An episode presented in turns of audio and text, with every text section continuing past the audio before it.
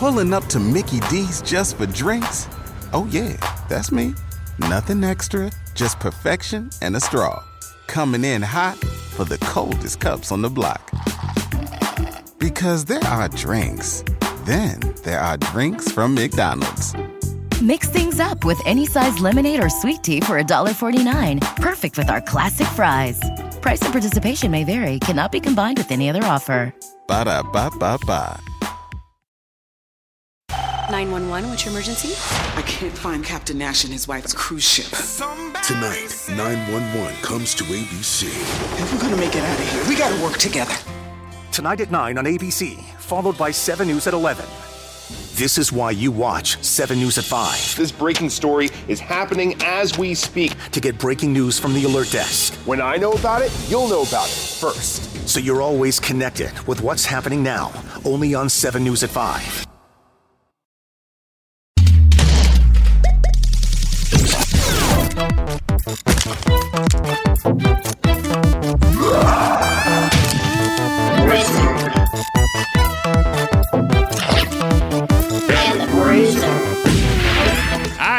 Me, Boris.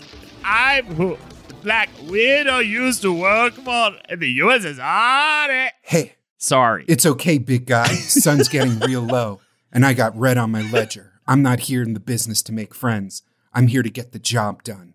I'm tough, cold, yet also approachable. I'm Scarlett Johansson, and I play the topic of this week's episode, Black Widow. Hey, how you doing? Hey, how's it going, man? That was a tough intro to do. At first, I thought you were literally going to say, which I kind of love, I'm not in the business to make friends. I'm in the friends to make business. Just like, I don't know why that makes me laugh, but it does. Uh, there's something going on there. But you know what? She did romance him a whole lot because they didn't know what to do with this character. They, oh no, no, hold in. They knew exactly what to do with this character, and that was uh, have her get undressed and constantly putting on slinkier and slinkier outfits to the point where they have to erase the nipples from all of the drawings in the 60s and 70s. Black Widow. The film is coming out 2021, and this was one of those really interesting topics where at first you're just like, what's the history of this? Like, I had no idea getting into it. And I think really what we found along the way, besides, you know, friends and all that and everything that it was worth, but besides that, you know, a historical context and, and uh, uh, the history of the female image in uh, popular culture as well as you know also the history of the femme fatale Russian spy in popular culture since the Cold War. But this character weirdly, slowly over time, became this bizarre representation of women in film, of uh, women in comics, kind of all coming together with the way Scarlett Johansson's character was portrayed since Iron Man 2 up to today. And even she acknowledges that she was just kind of like a skin tight, costumed lady with them butt close ups uh, and really not much else in that first film, first couple of films that she starred in, and then slowly giving her depth. And then I love this too. This is something we've found more recently? By the way, I may say Scarlet Witch in reference to Black be Widow. tough. It's going to be really tough because the actor who plays Black Widow's name is Scarlett Johansson. We just did a fucking episode on Scarlet Witch. I am just like so confused at all times what I'm talking about, but we are definitely doing an episode on Black Widow, not on Scarlet Witch. Uh, but all that said, you know, Black Widow is really just this fascinating uh sort of it, it becomes a mirror of society uh, bizarrely. Oh and uh, what i was saying though is that it's been interesting seeing how you know the comic writers now have to scramble to give depth and backstory and interesting historical context uh, for characters that were largely sort of in you know thrown into comics in different capacities for specific reasons, but never given that kind of treatment because they're like, oh shit, there's a billion dollar movie theater franchise that relies on us creating interesting stories now. I have read so many Black Widow comics. Uh, this this was this is what my favorite thing to do is Yeah. is just uh, deep dive through the entirety of comic book history and like kind of shotgun blast 60, 70 years of history of plot development into like a week's worth of research. I read the 1999 reboot. I read the 2001 reboot. I read the 2014 reboot. I read the 2004 reboot. And almost every single one of them always has a character of like either a villain, a friend, or Natasha Romanoff herself go like, so who are you really? Because this character doesn't have an identity, um, or at least they desperately like were kind of struggling for one because Captain America is earnest and patriotic. Tony Stark is a sarcastic, uh, alcoholic uh, playboy. The Hulk is a brooding Freudian fuck up scientist guy. Uh, Batman misses his mommy and daddy. like Black Widow was so thoroughly kind of, kind of almost accidentally woven into the fabric of the Marvel universe after so many years for various cultural reasons uh, that it's kind of fascinating. What always gets me when I think of Black Widow, this is the moment I always think about, and that's in the original Avengers movie. Yes, with yes, the yes. famous circle shot where it's supposed to be our heroes united, triumphant, aligned against evil. And uh, one of the most over clipped moments in movie history where they do the circle shot and Captain America lifts his shield and Thor twirls his magic hammer and Hulk flexes his giant green muscles and Iron Man flies in his suit of high tech armor and uh, Hawkeye takes out his fancy collapsible carbon fiber super bow and Black Widow Scarlett Johansson pulls out a Glock 26 9 millimeter concealable handgun. Which is the least fantastical thing in the entire world. It's a lady with a tiny gun. Yeah. yeah, yeah, yeah. Up like there with these gods, among men. super soldiers, uh, science fiction deities, and pew pew. I'm gonna shoot him. I'm gonna shoot him with with low caliber hand. With I got 11 shots. I built nine plus one in the chamber. I'm, I'm gonna shoot. I'm gonna shoot them with a handgun. I'm going to use the same service uh, sidearm that New York City police officers carry. Right. That's how I'm going to contribute to this fight. and the fact is, is what weird series of decisions and storylines and kind of uh, just just fascinations leads this character to that moment and that's what like really got me on this path Yeah, and and as well as how the MCU's handled their female characters uh, throughout has through and through has been crazy, absolutely crazy in a lot of ways, especially with Captain Marvel and the backlash because they put a la la la lady as the main character of a movie. Girls don't do that. if we talk like we're okay we're gonna get feministy. I, I it's really hard not to talk about this because superhero comic books were from their inception an incredibly young male dominated creatively audience wise space. It was an entire art form built specifically on the fantasies and unconscious desires and sometimes extremely conscious uh, desires of young men who are often in our society alienated from the experiences of women, literally kept separate, literally the experiences of women demeaned. So, like, it's always going to be clueless, it's always going to be off.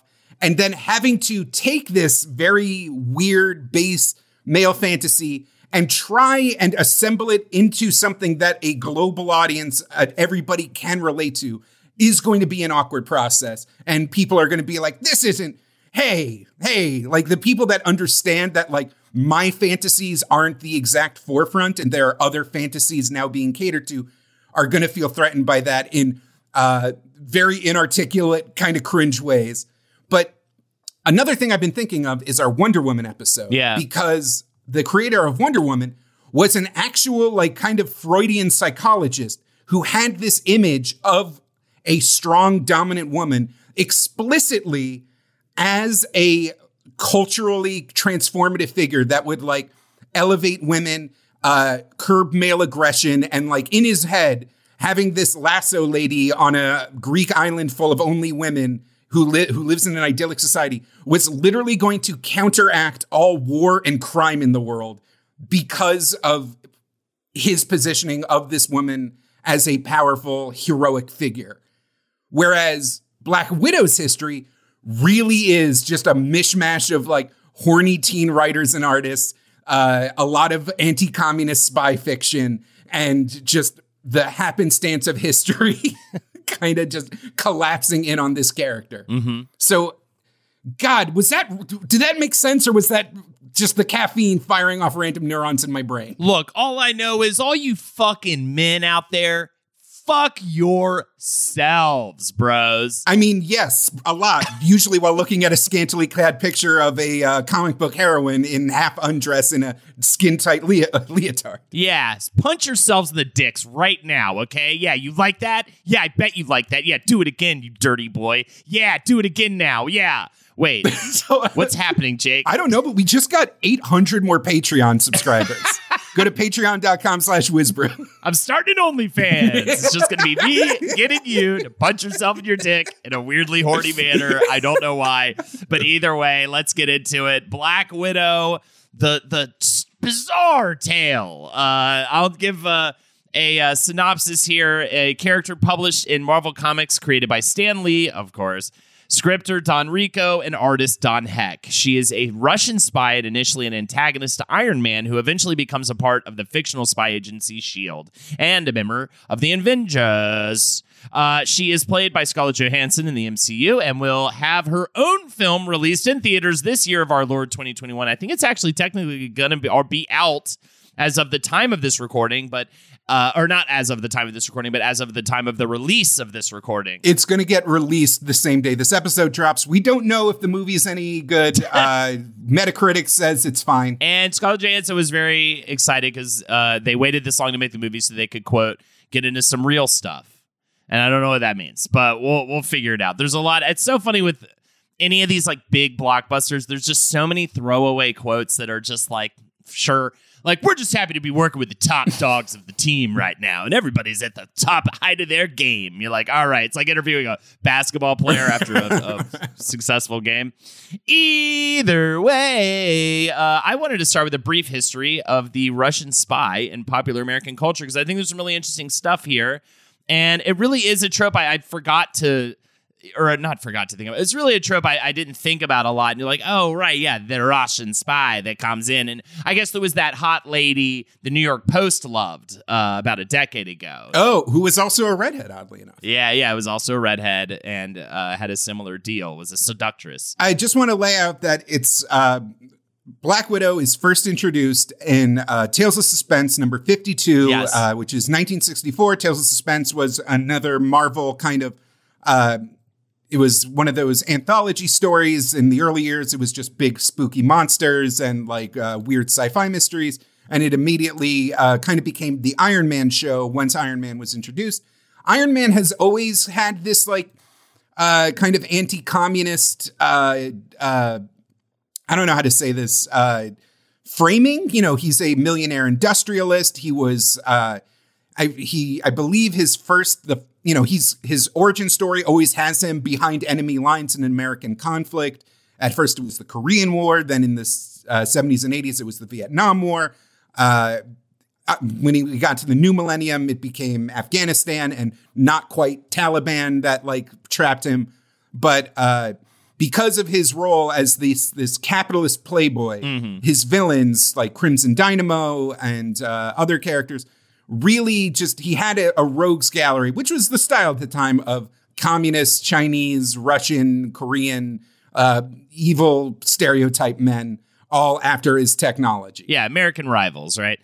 So, yeah, after World War II, a rivalry was developed between the US and the Soviet Union and their respective allies. Of course, I'm talking about the Cold War, which was coined, uh, a term coined by George Orwell in an article published in 1945 stating there would be a nuclear stalemate between, quote, two or three monstrous superstates, each possessed of a weapon by which millions of people can be wiped out in a few seconds, end quote. A lot of fear mongering at this time, a lot of, lot of, you know, they were doing the nu- nuclear weapons drills and schools and things like that. Essentially, it was an arms race between Russia and the US. It amounted to a lot of hoarding of atomic weapons, a man on the moon, the Cuban Missile Crisis, among other things, until two superpowers signed the Nuclear Test Ban Treaty of 1963. That was one step in a direction of uh, peace, but uh, it still is a situation to this day. I mean, there's still a sort of um, a lot of uh, you know us in Russia pumping our chests, doing you know weightlifting competitions or whatever. But they're juicing,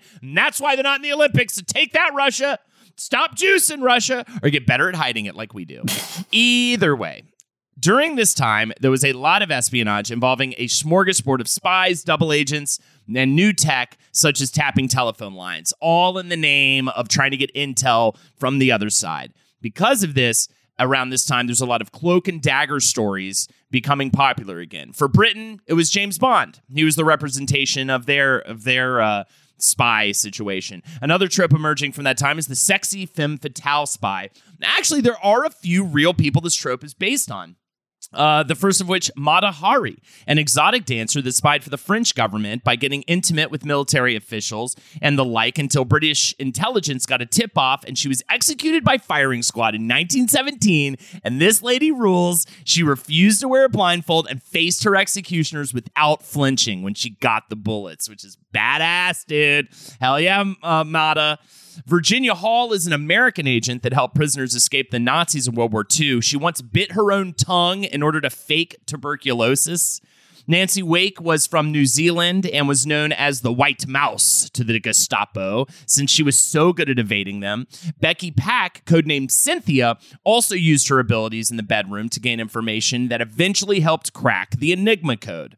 Of course, this archetype made its way into popular culture, and uh, the femme fatale, especially, and the Russian one, you know, I think one of the biggest, biggest examples, Boris and Natasha. Uh, Boris Badenov and Natasha Fatale literally has Fatale in her name uh, in Rocky and Bullwinkle. We actually both uh, had this oh shit moment during the Sunday study session for this episode. We were like, wait a second, is Black Widow just Natasha from? and she does work for a Boris in uh, the comics. So I mean, it. I think they just took it for Rocky and Bullwinkle. But what else, Jake? Well, it all kind of it all kind of uh so all these different cultural touchstones are all kind of uh coming into popularity because it's the Cold War and it's one of the great anxieties and pop culture will always promise to alleviate or address anxieties because that's how we escape from those anxieties. So all at once all these things are happening.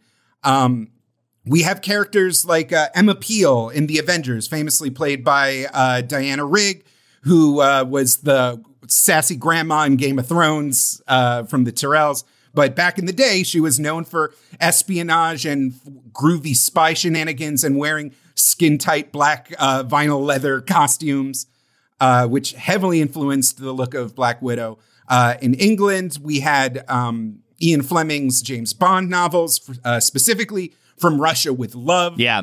uh, which paints the Russian government and the KGB as this like perverted bureau- bureaucracy full of like degenerates and the sexy, um, beleaguered uh, Tatiana Romanova. Romanova is uh, the way that Russian names work. There's like um, feminine, feminine and diminutive. So like Romanov turns into Romanova, and like Natasha becomes Natalia. It's all kind. I'm not a linguist, but it all kind of works. Um, and the idea that like this beautiful woman is like is so uh, uh, trapped by the oppressiveness of Soviet culture that she is seduced by the freedom of the West is a huge kind of deal. And it's uh, Black Widow's kind of dual loyalties and her attempts to break free of Soviet control defines a ton of her early um, adventures, especially in her villain phase. Um, uh, also famous in England is Modesty Blaise, another like swinging, sexy uh, spy who uses seduction and fashion and again skin tight black leather costumes to uh, take advantage of men and kick ass and you know get secrets and do this kind of thing. Uh, it should be noted though that uh, the 19th and, and Boris and Natasha also come up, and all of this is happening in the late 50s and early 60s. All of this feeds directly into Black Widow's introduction. But this version of Black Widow is uh, kind of, she looks just like uh, Jackie O. Yeah. She has like these pale box hats. She's wearing these like fancy, like modern 60s dresses and pantsuits. She's like this very distinguished European kind of. They call her the Countess. She she's kind of like a, a murderous Zsa Gabor, and you know she goes to fancy dinner parties, and it's a lot less like slinking in the back alleys and like seducing men and like killing them in their beds, and more just like, darling, you look marvelous. I would love to see you at my chalet. Yes, yes. and like and Tony Stark going, "Go, okay, uh, hey, I gotta go put on uh, fancy cologne. Please don't touch any of my secret technology while I'm gone." And she goes like, "Haha, I have seduced him." like it's very silly. Uh, it, her creators were, as I said, mentioned before, Don Rico and Don Heck.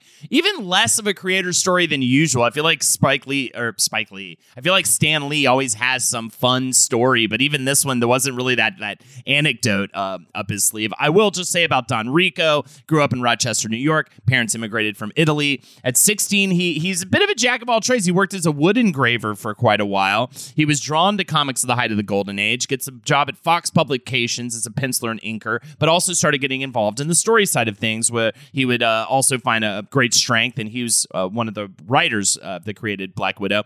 His first story for Timely Comics, which will become Marvel eventually, was an eight-page feature starring a hero called the Secret Stamp, which led him to inking Captain America in 1942. And the next year, he was writing and drawing stories for all sorts of characters. In the 50s, he became an editor under Stan Lee, and during that time, he co created the character Jan of the Jungle. But if you go and look at the comic book, you'll see that uh, the writer of the first story involving Black Widow was one N. Korok N. Korok. This was actually a pseudonym because by the time he got to the 60s, he was now trying to be uh, he was he had a book publisher. He was writing more, of, you know, highfalutin stuff, shall we say, and he didn't want his publisher to know that he was writing a comic book story because the publisher felt that that was like too lowbrow and uh, you know this that and the other so he had to go under this pseudonym and uh, so he actually did a couple of iron man plots for this time including the one that introduced black widow but he wasn't like this prolific writer by this time but just happened to pump out this one character that would way later catch fire in the mcu So, oh no, go into Don Heck. I'm sorry. Oh, just Don Heck, real quick. Don Heck grew up in Queens, New York. After art school, he got a job at Harvey Comics, which had him con- uh, converting newspaper strips into comic book form. Soon he broke off to work for a Harvey employee, starting his own comics line where he was penciling and inking war comics with names like Hitler's Head. Which I would, I wish I had a copy of. It sounds interesting. Eventually, got to meet Stan Lee at Marvel, saw his stuff, and got him to work on things like a five-page horror story called Werewolf Beware. I love these names. Hitler's head. He's got a head on him, and it's Hitler. Uh, this was in the mid 50s, uh, then when it was Atlas Comics. When the Silver Age came around, Heck was there working with folks like Lee and Kirby. And he had a hand in the development of Iron Man. Actually, Kirby designed the armor. Heck is the one, though, that designed Tony Stark himself uh, outside of the suit, as well as the secretary, Pepper Potts. During this time, Heck co created several characters in the Iron Man comics, such as Hawkeye, the Mandarin, and of course, Black Widow. Back to you, Jake. So, um, so Black Widow kind of just introduces herself as part of Iron Man's Rogues Gallery. She comes back every now and then to do some shenanigans. Uh, she's actually integral in Hawkeye's origin story because Hawkeye uh, is uh, started also as an Iron Man villain. And it's uh, Natasha Romanoff, the Black Widow, still in her like mink fur and like classy uh, kind of non costume form, who uh, stops Hawkeye, who was uh, a, a fugitive of the law. She pulls up in a fancy car and is like, "Ah, yes, like my darling. Why don't have you ever considered killing Iron Man? Brava boom!" You know, I never thunk of that. And Hawkeye's like, "Yeah, I should probably try and shoot Tony Stark with uh, dumb arrows. That's a really good idea." And she was like, now punch yourself in the dig. Do it. Do you like it? Do it again. I should start an OnlyFans. What's that? I don't even know. It's the 60s. And they just start dancing in the street. I'm sorry, I derailed. Eventually, uh, she kind of overcomes her uh, uh, loyalties and uh, falls in love with Hawkeye and wants to help America because of Hawkeye. Uh, Hawkeye then joins the Avengers, which uh, we covered briefly in on one of the many superhero adventures that we've covered. Um, she gains a very dumb outfit, which is kind of this like Playboy, whatever you call the uh, bustier with a uh, big letter B covering a cape, and she has just fishnets all over herself, and she's wearing a domino mask.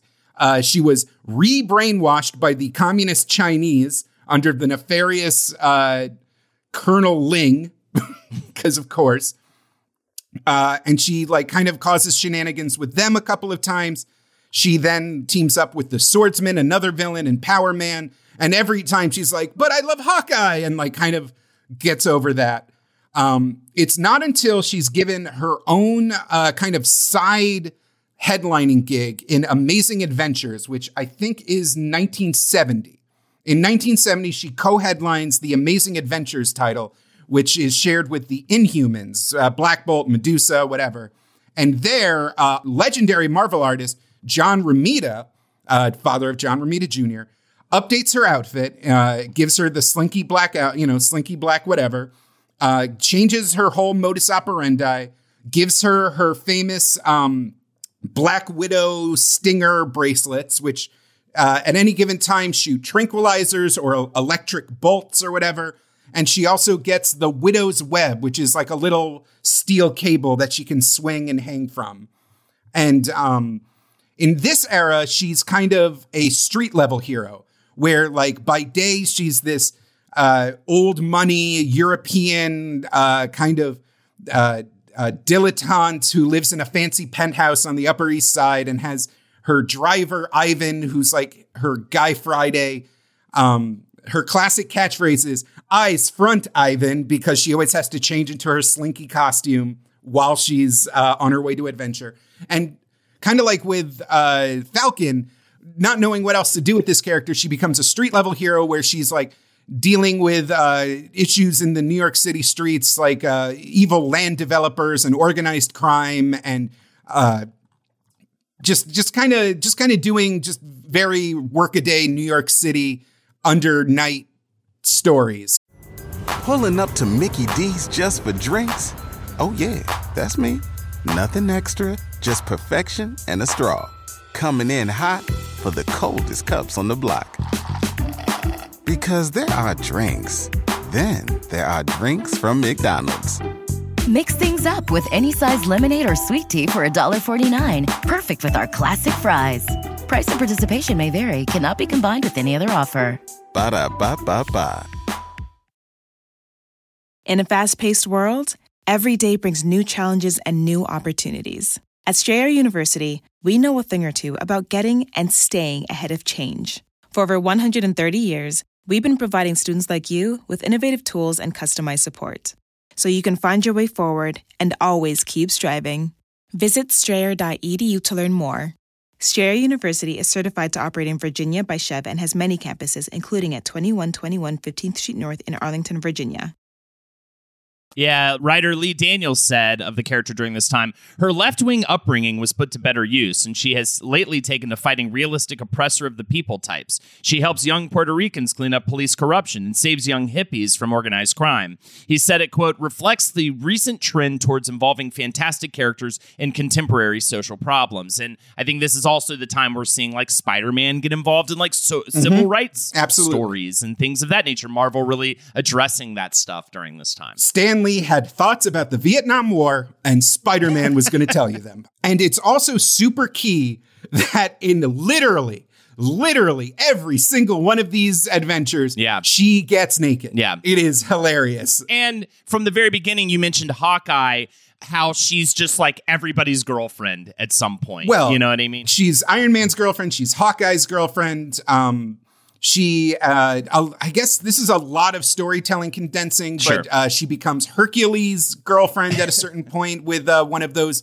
lesser known superhero teams. In my notes, I can't find it. Look, I got to throw this out here, by the way. I think this is the best time to say it. Um, in uh, early 2000s, I uh, dated Black Widow. Um, she was really great. She uh, was really sweet until she'd get angry, and then she'd start just making me like really just like she would make me like put on brass knuckles and just punch myself in my dick. and I don't know what that was. She said, I'm, This is helping you. This is good for you. But I had to break it off eventually between that and just like constantly having Magneto show up and like fuck my bullshit up was like really pissing me off. So, Oh, I'm sorry. Uh, I got I got the artist wrong. It was John Romita in uh, who unle- unleashed the new uh, costume in Amazing Spider-Man number 86, and then it, uh, it was John Buscema who did the Amazing Adventure stories uh, that had her get naked all the time.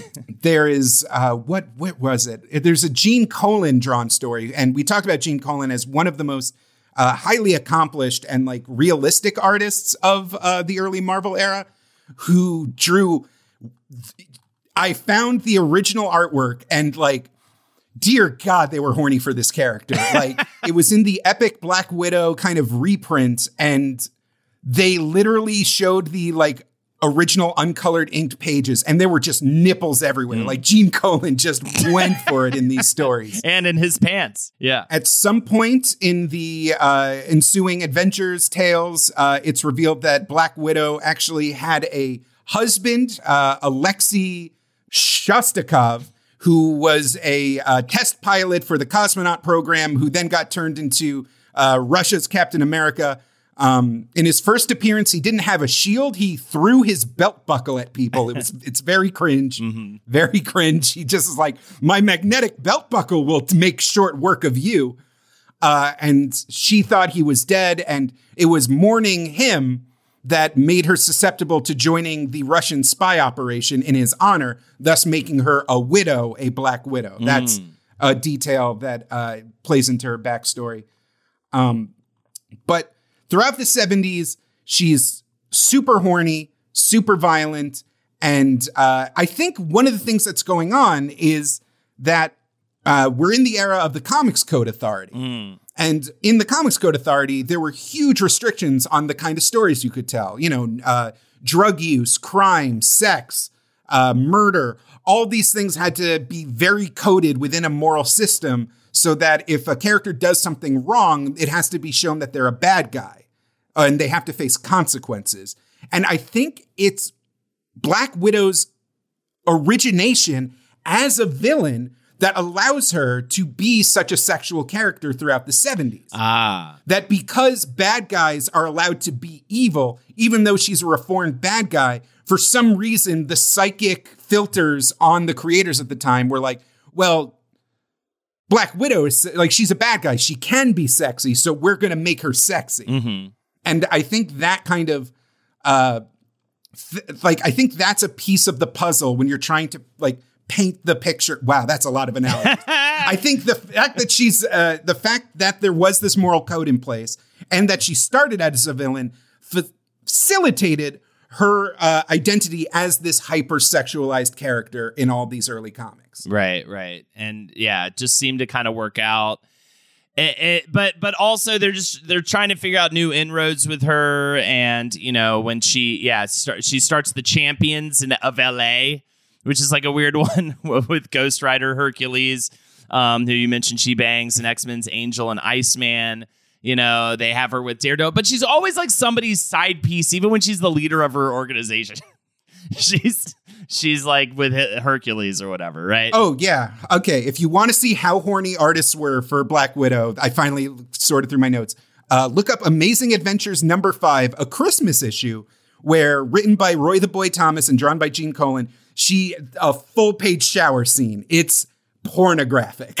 it's I can't believe they got away with this stuff in 1970. Oh wow, that was Um, 1970. the next big step in her character biography, and kind of what defines her throughout the 70s and 80s, is her relationship with Daredevil. yes, which because we need to talk Daredevil about, yeah. is another street level hero, also operating in New York, and uh, I think Daredevil's love life is one of the strongest things about the character. It really kind of sets him apart. Uh, Karen Page, so many other characters. You know, it's uh, balancing his personal life, uh, managing uh, Elektra, uh, like so many women in Daredevil's life sends him for a loop because he's more relatable. He uh, has this weird power set, and he doesn't have as many supernatural powers as uh, another kind of superhero would. And uh, join. So at a certain point, after I think issue eighty-one, oh no, she returns in issue eighty-one, and by issue ninety-two, the comic is retitled to Daredevil and Black Widow because she is constantly there, kind of the uh, Catwoman. yeah. Uh, you know, you know, Daredevil is torn between two worlds. Daredevil loves like adventuring and beating guys up, when Black Widow is there for that part of his life. But uh, the human side of him wants to be with uh, a normal lady who volunteers at the orphan shelter. like, it's weird how Black Widow during this era kind of goes from like cheesecake to like finicky woman who doesn't know what she wants to like bad girl to uh, just wants to be loved. Always talking about how like oh but my black widow's curse every man i've loved is like doomed to die or whatever. Mm. like oh can i let myself love this this handsome lawyer slash billy club fighter? Um at a certain point gerry conway receives enough uh feedback from uh, female readers that Black Widow is not being handled well, that she's like, I'm not your second banana. You gotta choose me. I'm my own woman. And has uh, several women uh, on page go, There she is, the Gloria Steinem of the jumpsuit set. Not just Daredevil's sidekick anymore, a true icon. Uh, so yeah, now we get into the modern age, and she eventually becomes co-leader of the. well, uh, okay. The last big thing that happens is uh, uh, Frank Miller, right, the uh, the enfant terrible of '80s comics, right, completely rehashes Black Widow's character. And this is the gray suit era where she gets that high disco collar, the skin tight gray costume, and that like Grace Jones kind of bu- Ivan Drago buzz cut. Mm-hmm. And this version of the character is kind of the first time we see her as like a soldier. Yeah. Like, like red on. This is like the first, you know, Frank Miller in all of his like weird edge lord shenanigans is like, no, no, no. The hottest woman is a woman who can kick my scrawny ass and talks about how she's choked men out for less and she'll step on me and has like a mullet. Ah. That's what a real lady is. There you go. He, he foresaw the modern age with uh, Lady Dimitrescu. Now everybody wants the lady to step on them. It's fantastic. Uh, and this era of Black Widow gives way to a lot of team ups with the Punisher, with Nick Fury. There's a lot of like grittier graphic novels that kind of it kind of encapsulates uh, Black Widow not as a swinging spy like cute throwback, but like fucking Wet Works, fucking Black Ops, fucking Delta Unit, like heavy shit. Which is funny because we kind of see this happen all over again in the Marvel Cinematic Universe. Mm-hmm. And and so and so this is by the way when we start to the, the intersection starts to happen during the modern age, right? Black Widow eventually becomes a co-leader of the Avengers in the 90s. By 1999, she got her own three-issue run, followed by a few more in the early 2000s. I mean, this is the first time she's a character who's been around since the mid 60s, early 60s actually.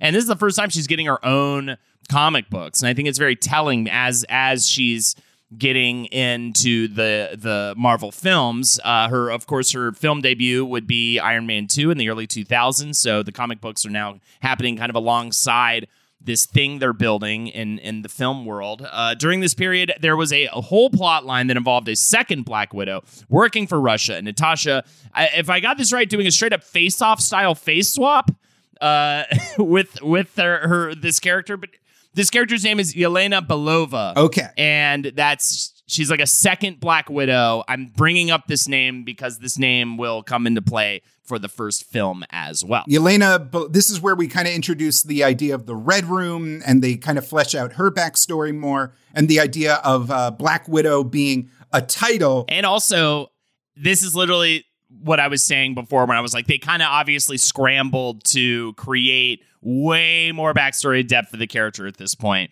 They know they need to do that. So they're like, okay, she's one of 27 girls trained in a facility called the Red Room to become killing machines. They have implants put in them so the government could control them while also being chemically enhanced and brainwashed. Oh, and by the way, they shoehorned another romance during this time and between her and the Winter Soldier, whom she trained under for a time in these years. So even when she's getting her own mm-hmm. mini series and things like that, she still has to be banging some dude on the side. The brainwashing is what allowed them to retcon a bunch of stuff, by the way, like her being a ballerina, which was a false memory implanted in her by the Russian government when they were trying to make her this super soldier.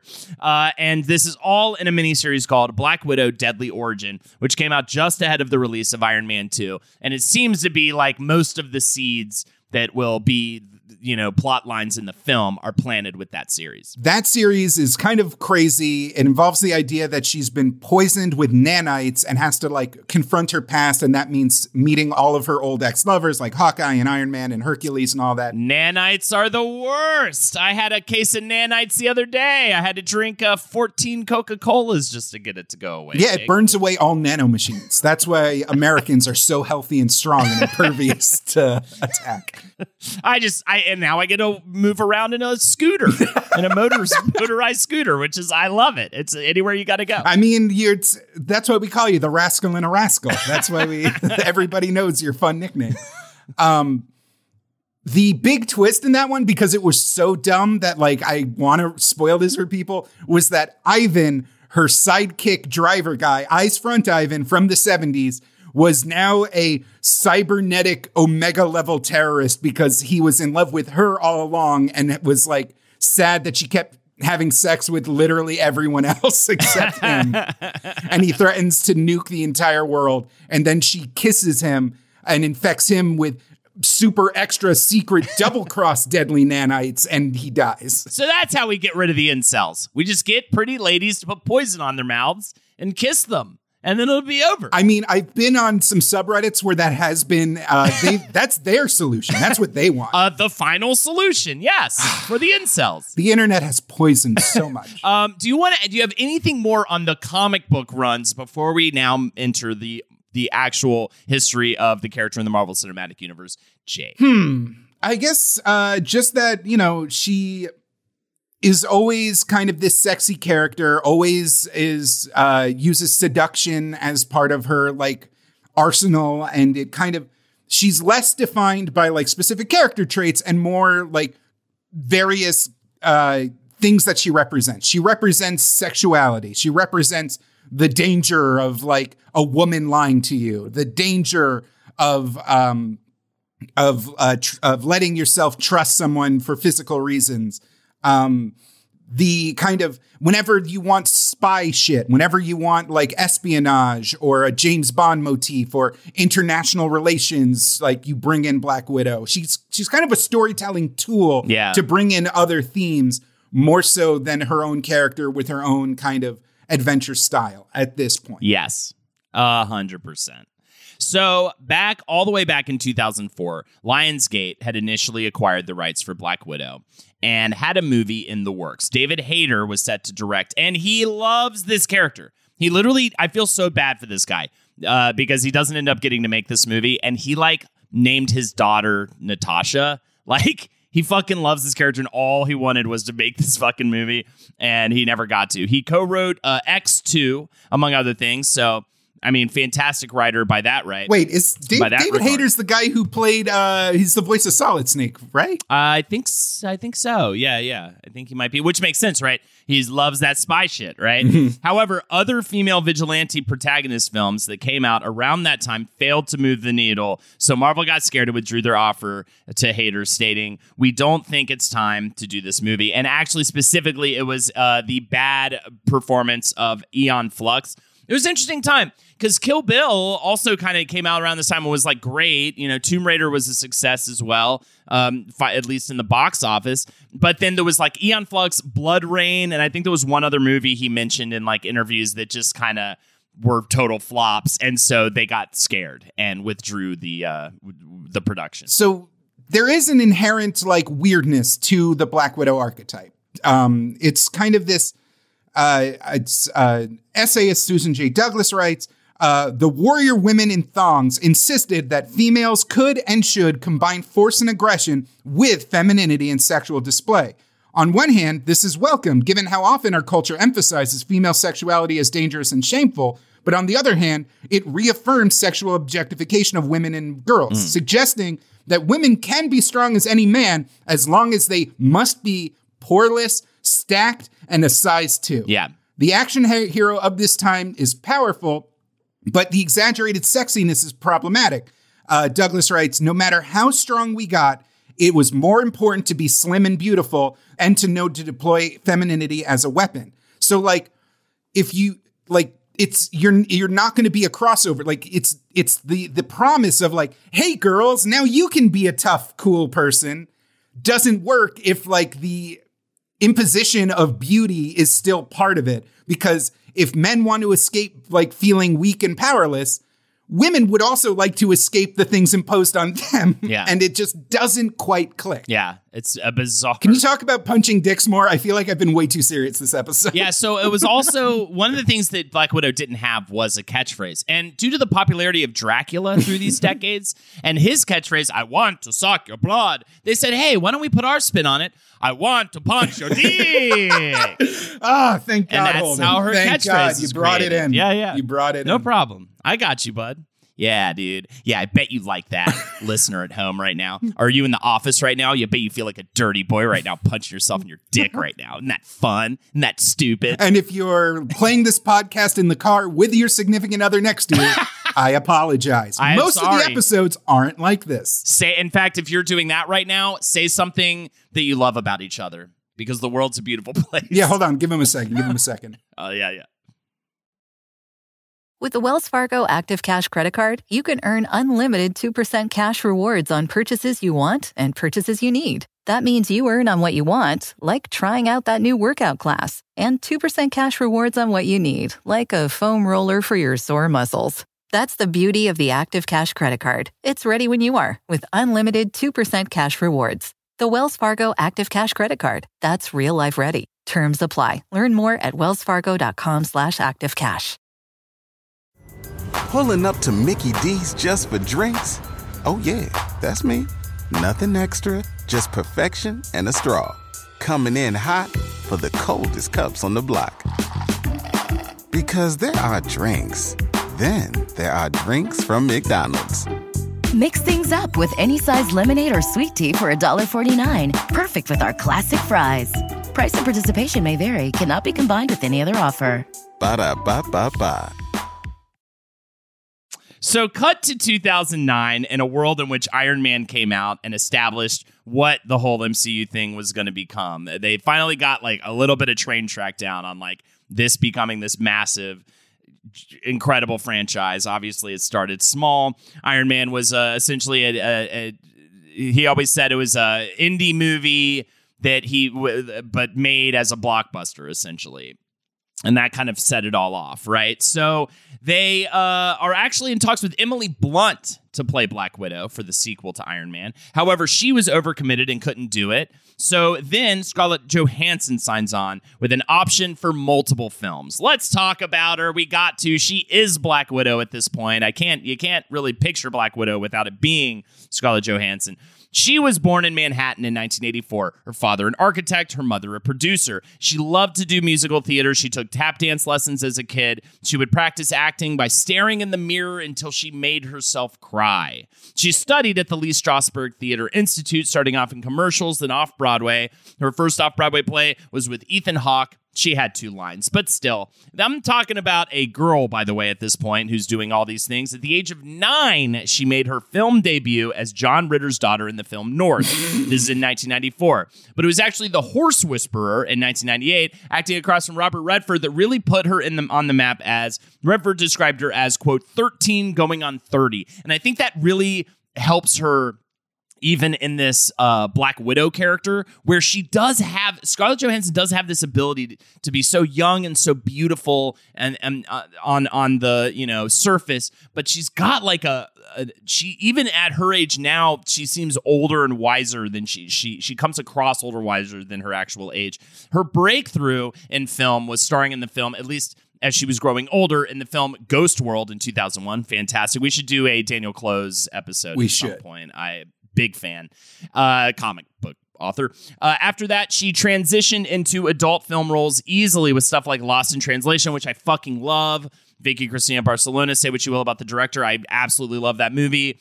To get the role of Black Widow, Johansson dyed her hair red to convince Jon Favreau to cast her, which led to stunt and strength training to get ready for the role. By the way, Jon Favreau said that thing about the uh, indie movie being made as a blockbuster. He's the one who directed, obviously, the first Iron Man and Iron Man 2.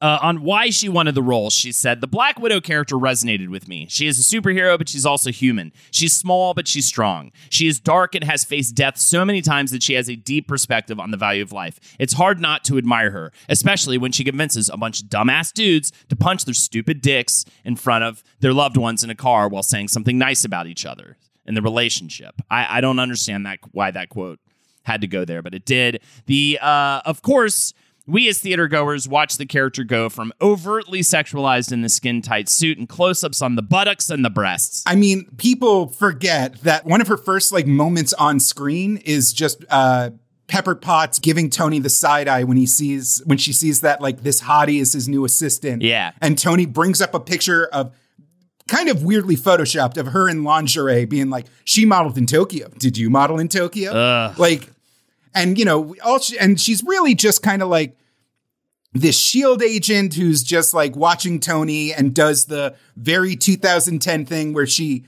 uh, beats up a bunch of dudes by doing MMA moves with extra flips for no reason. whoa, whoa, whoa! A woman can't just beat up a guy. That's not believable. Oh, she did some extra flips, then then did an MMA move. Okay, okay, I buy it. She's got skills. Johansson said, You look back at Iron Man 2, and while it was really fun and had a lot of great moments in it, the character is so sexualized, you know? Really talked about like she's a piece of something, like a possession or a thing or whatever, like a piece of ass, really. And Tony even refers to her as something like that at one point. What does he say? I want some. Yeah. And at, at one point calls her a piece of meat. And maybe at that time, that actually felt like a compliment. You know what I mean? Because my thinking was different maybe I would even would have, you know, my own self worth was probably measured against that type of comment. Or like a lot of young women, you come into your own and your understanding of your own self worth. So the a lot of the evolution uh, comes from the character being played by this one actress throughout her career and her aging, having kids, you know, becoming wiser, becoming more aware of, you know, gross sexist bullshit in the industry. Johansson said, It definitely has changed. And I think part of that change has probably, it's hard because I'm inside it, but probably a lot of that is actually from me too. I'll be 35 years old and I'm a mom and my life is different. Obviously, 10 years have passed and things have happened. And I have a much different, more evolved understanding of myself. As a woman, I'm in a different place in my life, you know? And I felt more forgiving of myself as a woman and not, sometimes probably not enough I'm more accepting of myself, I think. And I think it's fair for her to say that how much of an effect she as a person has had on this character because she's also very heavily involved, especially in this new movie coming out, in the development of the film and the and the development of the character. You know, she vetted the director. She is the one who, you know, has been there working with everybody to make sure this is something she's proud wants to be proud of and going out, you know, obviously I've spoiler alerts for fucking Endgame but we're gonna start saying it right now. So turn it off if you literally li- are ridiculous and haven't seen Endgame yet or care, but haven't seen it yet, like a weird psycho. Get Disney Plus. What's wrong with you? Anyways, turn it off if you want. If you don't want spoilers, uh, but keep it on if you want some. Keep having this great dick punch uh, action. Uh, so she dies in Endgame. I know, crazy, right? Okay, wait, wait, wait, wait. Okay, I, I just need to go off on this if we're if we're jumping all the way to Endgame. Oh yeah. So the character of Black Widow, as played by Scarlett Johansson, is at once a breath of fresh air and a huge source of frustration for female fans.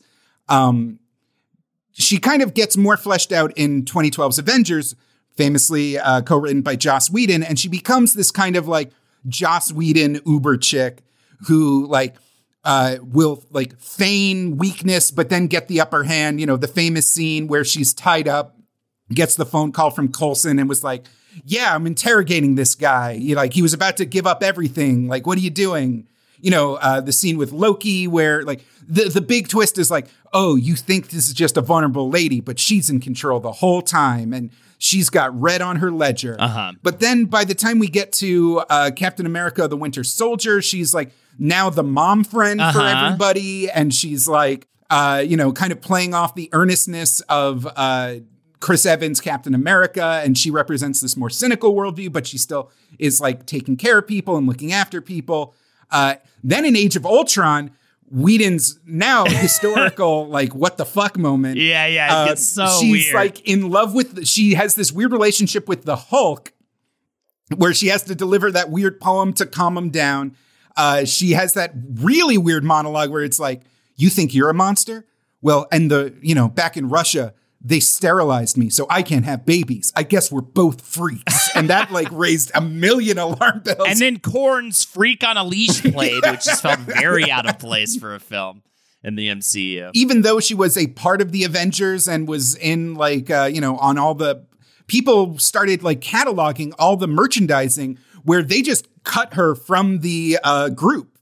You know, uh, there wouldn't be action figures of her on like birthday party paper plates. Like the whole team would be there except her. It was almost a meme about how like she's supposed to be this feminist icon, but she's also kind of trapped because she's the only girl because she has and women have to embody all these separate roles while uh, the male characters get to be all their own unique thing and so it's this confounding uh, i talked to my beautiful fiance marie about this and about like you know what does it mean to like have the black widow represent all this stuff and she was like okay if you sat down at a fancy restaurant and you had a whole menu in front of you but then they said, oh, no, no, because you're a woman, you only get pancakes.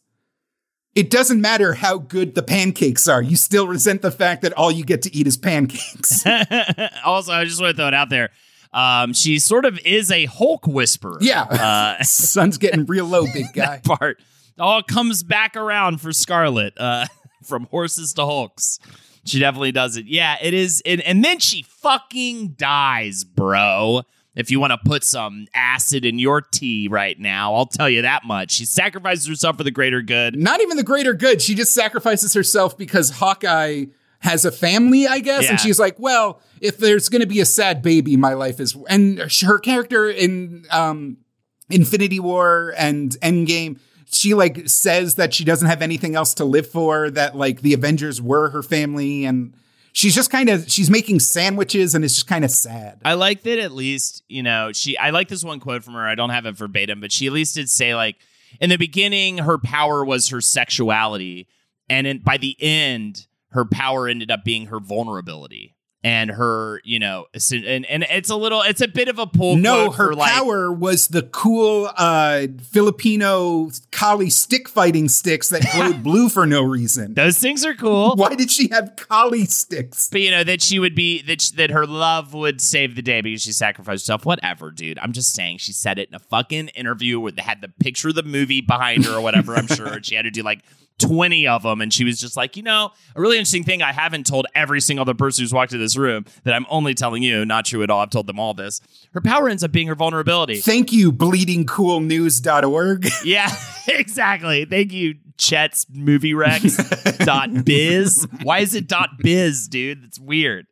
Uh, but uh, anyway, she uh th- this you know this allows her to walk away from the franchise with a strong legacy. But of course first she has this titular film to star in uh 2021's black widow. Again it's out actually. I, I forget uh, at the dropping of this episode. And uh you know i think the trail I think what works really well for this movie, to be honest, is that people are just dying to get back to the movie theater after um, uh, pun intended, after COVID uh, pandemic and everything. I think that might help her a lot uh, that with this film. I will say, I think we both agreed, like, oh, the trailer for this movie kind of felt like nothing was new was going to happen, which is so funny because they always are like, this one's different. This one's got a whole different deal than all the other Marvel movies. There's a lot of things happening. There's Marvel fatigue. Yeah. That's kind of like uh, the thing where uh, WandaVision did gangbusters, yeah. but uh, Winter Soldier and Falcon kind of like lost a lot of people. Mm. Um, there's the fact that superhero origin movies have been done to death. Well, at least, and they, that's why they're always trying to say this is a prequel, not an origin story. They're like constantly trying to drill that home. I mean, I'm going to watch the fuck out of this because Rachel Weisz is in it, yeah. and she was my number one mummy crush back in the day. and you know, and and it is true. This this story takes place after the events of Civil War. It has the character kind of striking out on her own, which is a good time to do uh, time period to have the solo film take place. Uh, and yeah, they the uh, they really got serious about this being an actual movie. And I think this surprised a lot of people that they made a, a solo Black Widow film. Uh, I this actually really began to become a, a, realistic enterprise back when they were shooting Infinity War. So they knew at that point that the character was going to get taken out in Endgame when they were developing this film. Johansson said the movie would have been so different if we made it ten years ago. It was a different time. I think we can all agree on that. A lot of people ask me why we didn't do it before now, but in some ways, I'm sure there's a lot of reasons for that. In some ways, I'm actually very thankful that it's happening now because we can actually make a movie that's about real stuff and audiences want that. I think they always wanted that. Now the studio's kind of caught up to that. Cate Shortland was hired to direct as part of an initiative by Marvel to meet and hire more female directors. I thought this was really cool. And again, really speaks towards the sign of the times compared to 10 years ago when it was just all dudes making these movies that involved the sexy lady in the skin tight suit. No, instead they they met and interviewed 65 direct female directors. They I think that they're trying to also, you know, they they were also doing that for other films as well. But uh, Johansson found her director through this process. Really liked uh, Cate Shortland's uh, 2012 film Lore, which sounds really interesting about the migration of five German siblings in post World War II Germany. And they get led by like a Holocaust survivor uh, to uh, try to meet up with their grandmother. Jac Schaeffer wrote the first version of the script. We actually talked about her again, another female um, creative in this process, which is great. Uh, she did fucking WandaVision, showrunner. We talked about her during the Scarlet Witch episode a decent amount. Uh, she killed it with that show. Showrunner wrote a couple of the episodes. Ned Benson was then hired to give it a rewrite. Uh, he had critical success with his directorial debut starring Jessica Chastain titled The Disappearance of Eleanor Rigby. I will say that movie sounds really interesting. It's actually three films. Uh, the first two films are from different characters' perspectives. The third film is an edit where they brought the two perspectives together. It sounds really interesting. Did very well in the indie circuit. Florence Pugh was signed on to play Natasha's team up partner for this film, Yelena Belova. And a lot of discourse initially was about how I think the first version of the script was like her fighting against Yelena. And I think Scarlett Johansson stepped in in a lot of ways and was like, I don't want to make this a movie about like two women trying to bring each other down for an hour and a half or two hours or whatever. Let's like figure out something different with this. And so actually, even if they're at odds in the beginning, I believe they team up, and I'm pretty sure it's the kind of the same thing as Falcon and Winter Soldier, where like she's gonna get the torch passed on to her as the next Black Widow, right? Makes sense. That, that's obviously what's gonna happen, right? And so, uh, yeah, Florence Pugh probably going to be our new Black Widow in the uh, Marvel films moving forward after this. And of course, uh, coming out July 9th, 2021. You can watch it on Disney Plus with Premiere Access. I don't know. And then there's what's the deal with the Skull Skullomania? What's the deal with that guy? How dare you disrespect Taskmaster like this? this is Taskmaster's main big screen debut, and he is the uh, coolest villain in the entire Avengers canon. His whole deal is that he is a mercenary with a magic brain that can instantly memorize and counter any fighting style he encounters. And because of his interactions with the Avengers, that means he has adopted the swordsman's sword fighting abilities. And he can fight with a cool shield like Captain America. And he's an expert archer like Hawkeye. And so he combines all of these incredibly silly, not quite superpowered skill sets into a single villain. And he's got a cool skull face. And because of his mercenary nature, I don't think in the trailers it looks like he's just some brainwashed goon that's like they're just he'll be like the the shark the the the dragon the the lancer you know just the big physical threat in the movie. But one of the great things about his character is his mercenary nature. So like half the taskmaster fights end with just the hero going fuck listen man I, this is going to take me all day to try and find a way to beat you. You're so fucking rad. Uh how much did the other guy pay you? Like 500k? I'll give you a million to just go home. And Taskmaster just goes like, "Okay, cool." And it's rad. That's a rad villain angle. And I will be referring to him solely as Skullomania for the entirety of his run in the MCU. That is what he will be called by me, one Holden McNeely. All right. Now, come on. Punch yourself in your fucking dick, listener. Do it now. Do it hard. Make it work. I'm not getting rid of the bit. I know you said last time when I did the bit, you were like, please don't do the bit again, but I'm doing it again one last time. Punch yourself in your dick. If I don't see some blue dick pics coming in my feed uh, over the over the course of the week after the release of this episode, I'm gonna be fucking mad. Uh, but I'm not mad about these final pull quotes I have from Scarlett Johansson about the character Black Widow. Jake, uh, before I read these quotes, do you have anything um, technical you wanted to get out there any, uh, from your findings and forgings upon the history of this character? I did a very bad job conveying a lot of these ideas, but a lot of my uh, You did great! research led me to uh, this. I, this book, uh, it's available. You can get it for Kindle called uh, Marvel's Black Widow From Spy to Superhero Essays on an Avenger with a Very Specific Skill Set, edited by Sherry. Ginn. Didn't pronounce it right. Um, lots of really good essays uh, that go over the character's history, what uh, the weird kind of symbolism in her movie appearances, uh, the track of feminism in American cinema and how it relates to Black Widow, like a lot of the imagery, like red rooms, ch- chairs, and mind control that has like shown up in a lot of her iconography. It's uh, even just how Joss Whedon kind of uh, expresses his own world worldview through this character. It's a very fascinating read. Lots of really good essays. If anything we talked about sparked your brain a little, definitely give it a read. Give it a thumb through. Highly recommend it. All right, here you go. Scarlett Johansson had a couple things to say to probably uh, what I would guess an unfortunate looking individual that writes for Collider. Uh, here, here it is. Johansson said, I think this film in particular is very much reflective of what's going on in regards to the Time's Up movement and the hashtag Me Too movement. It would be such a miss if we didn't address that stuff, if this film didn't take that head on. I think, particularly for Cate, uh, the director, it was so important for her to make a movie about women who are helping other women, who lift other women up out of a very difficult situation. So I'm interested to see if they really technically, like they specifically rather uh, address that stuff. It's going to be really interesting. That actually makes me more interested to see it. Interested to see it. And here's the last one about the evolution of the character, according to old Scarlett. When we see her in Iron Man 2, she's a caricature of the person, reacting to all the male characters. She's a leader and complicated when we see her in Captain America, the Winter Soldier. And in Avengers Endgame, she's a fully formed person. It's been progressive, and I'm proud of that.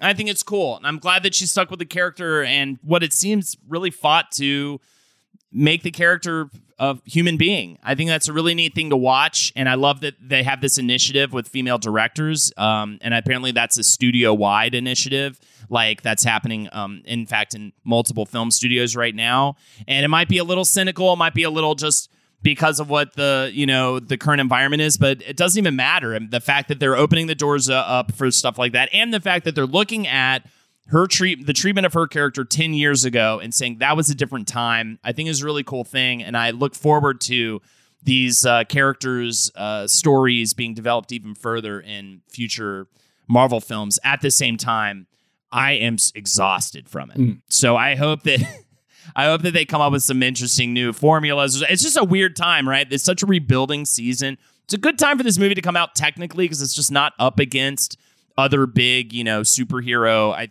things. I mean, it's a good time financially. Yeah. A lot of people argue that the Black Widow solo movie should have happened eight years ago at this point. Sure. But again, what uh, I think, you know, Scarlett Johansson said exactly the same thing. Like, that movie, I think, would have been kind of a fucking mess. And I think now that now that Captain Marvel's come out, and I think that there's just been a very large restructuring of the treatment of female characters in these films um, ha- has helped it. But yeah, I mean, I, that sort of stuff should have been cha- changing 10 years ago, maybe is the better thing to say about it. But you know what? We're just a bunch of guys. Yes. We're just wild and crazy. I mean, what are you going to do? All right. We're just a bunch of horny idiots. I mean, you don't know. I mean, uh, give us some break. You know what I mean? We're, We're trying. Ourselves. We're trying to get Our dicks it. are thoroughly punched. Right.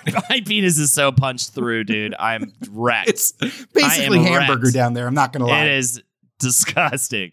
It is absolutely disgusting. Um, and that is our episode on Black Widow. Thank you so much, everybody, for joining us. We hope you enjoyed it. This walk down memory lane, uh, another comic book character sealed in time in the pages of Wizard and the Bruiser. Uh, if you want to support us further, patreon.com forward slash WizBru. $5 a month gets you weekly bonus content and also just helps to support us in, in a very simple, basic, loving, wonderful way. If you appreciate what we do, we we love to see new patrons, especially when they join the $15 tier, because we actually get to meet you guys. Uh, we do a weekly Sunday study session on our Discord that you get access to through that Patreon tier. Uh, please consider joining us on that. Every Sunday, we Hell, last Sunday we talked about Black Widow. Uh, if it's a movie, we'll watch it. If it's a game, we'll play it and just hang out on a Sunday for a little while. And uh, we greatly appreciate getting to meet more members of the community. Check me out on Twitch, twitch.tv forward slash Holdenators Ho. Monday, Tuesday, Friday streams. Oh my God. Two. Do we have some exciting new streaming content coming your way? Jake! I broke. I broke down. It finally happened. Your boy Jake is a VTuber. That's right. Virtual YouTuber. Uh, roaring from my past at College Humor and Dorkly, I brought back the character Jared. Uh, I've been streaming games, old cartoons. I've been doing karaoke.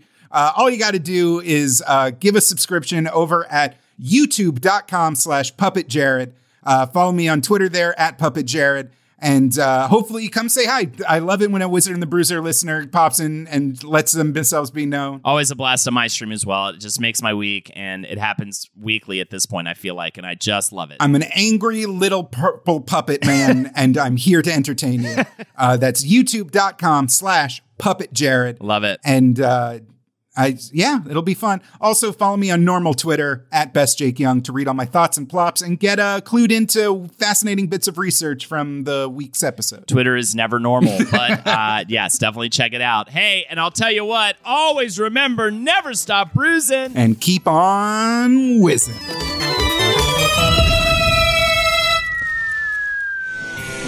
This show is made possible by listeners like you. Thanks to our ad sponsors, you can support our shows by supporting them. For more shows like the one you just listened to, go to lastpodcastnetwork.com.